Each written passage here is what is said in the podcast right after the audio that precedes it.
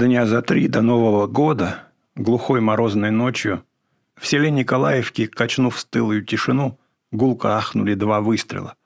Раз за разом. Из крупнокалиберного ружья. И кто-то крикнул: «Даешь сердце!». Эхо выстрелов долго гуляло над селом. Залаяли собаки. Утром выяснилось, стрелял вельтфельдшер Александр Иванович Козулин. Ветфельдшер Козулин жил в этом селе всего полгода, но даже когда он только появился, он не вызвал у николаевцев никакого к себе интереса. На редкость незаметный человек. Лет пятидесяти, полный, рыхлый. Ходил, однако, скоро и смотрел вниз. Торопливо здоровался и тотчас опускал глаза. Разговаривал мало, тихо, неразборчиво и все как будто чего-то стыдился. Точно знал про людей какую-то тайну и боялся, что себя выдаст, если будет смотреть им в глаза. Не из страха за себя, а из стыда и деликатности. Он даже бабам не понравился, хоть они уважают мужиков трезвых и тихих. Еще не нравилось, что он одинок. Почему одинок, никто не знал, но только это нехорошо. В пятьдесят лет ни семьи, никого. И вот этот человек выскочил за полночь из дома и дважды саданул в небо из ружья. И закричал про сердце. Недоумевали. В полдень на ветучасток к Козулину приехал грузный, с красным обветренным лицом, участковый милиционер. «Здравствуй, товарищ Козулин». Козулин удивленно посмотрел на милиционера. «Здравствуйте. Надо будет это... проехать бы в сельсовет, протокол составить». Козулин виновато поискал что-то глазами на полу. «Какой протокол еще? Для чего?» «Что? Протокол-то зачем, говорю, я не понял». «Так стреляли же вчера, вернее сегодня, ночью». «Стрелял». «Ну вот надо протокол составить. Предсельсовета хочет это, побеседовать с вами. Чего стрельбу-то открыли? Испугались, что ли, кого?» «Да нет, победа большая в науке. Я отсалютовал». Участковый с искренним интересом весело посмотрел на фельдшера. «Какая победа?» «В науке».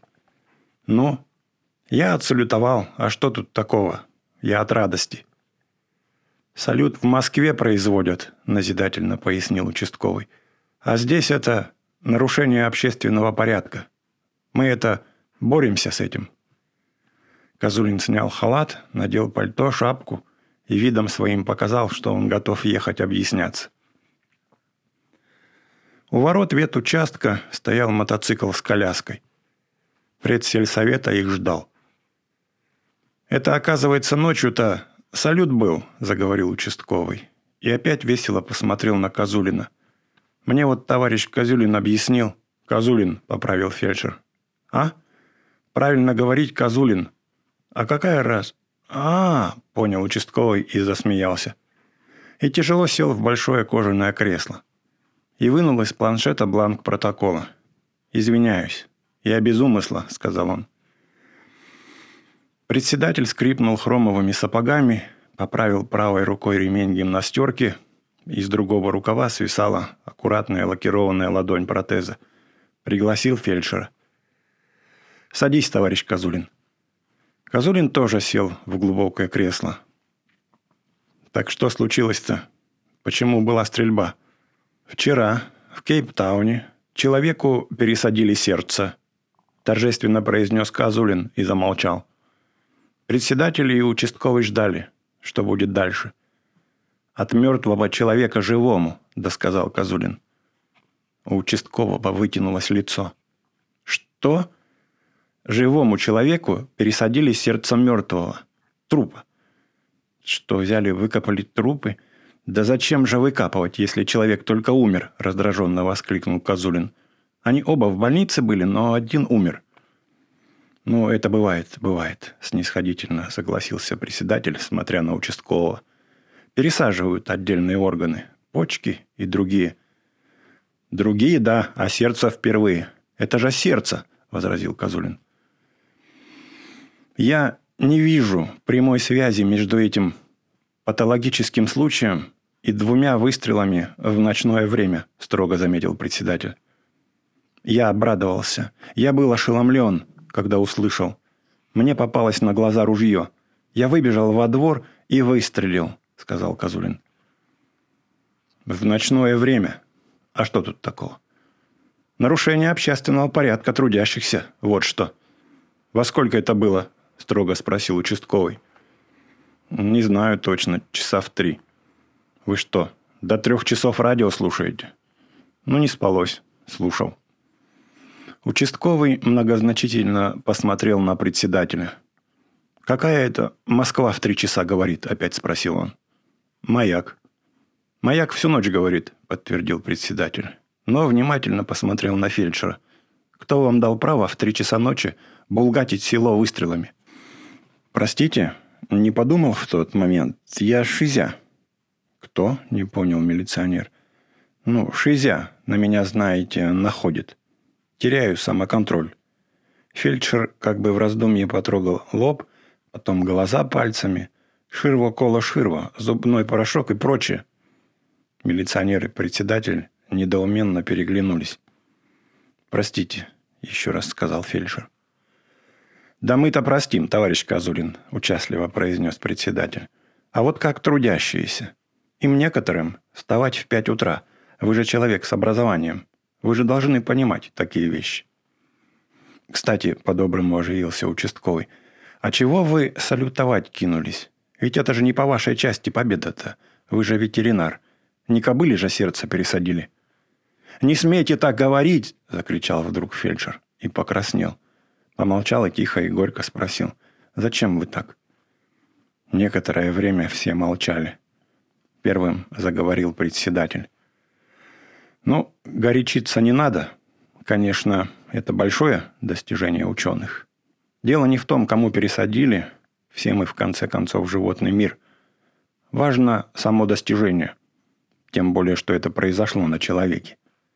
Но, товарищ Козулин, еще раз говорю вам, это ваша самодеятельность с салютом в ночное время – грубое нарушение покоя. Мало ли еще будет каких достижений. Вы нам всех граждан психопатами сделаете. Раз и навсегда это запомните. Кстати, как у вас с дровами?» Фельдшер растерялся от неожиданного вопроса. «Спасибо, пока есть. У меня пока все есть. Мне здесь хорошо». Фельдшер мял в руках шапку и хмурился. Ему было стыдно за свой выкрик. Он посмотрел на участкового. «Простите меня, не сдержался». Участковый смутился. «Да ну ладно, что там?» Председатель засмеялся. «Ну ничего, кто, как говорят, старое помянет, тому глаз вон. Но кто забудет, — шутливо погрозил участковый, — тому два долой. Протокол составлять не будем, ладно. Но запомним. Так, товарищ Козулин?»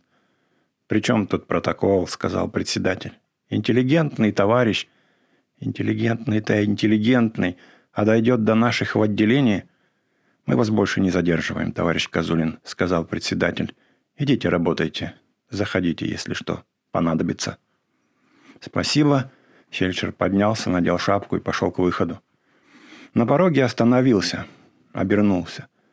И вдруг сморщился, закрыл глаза и неожиданно громко, как перед батальоном, протяжно скомандовал: «Равняйсь! Смирно!»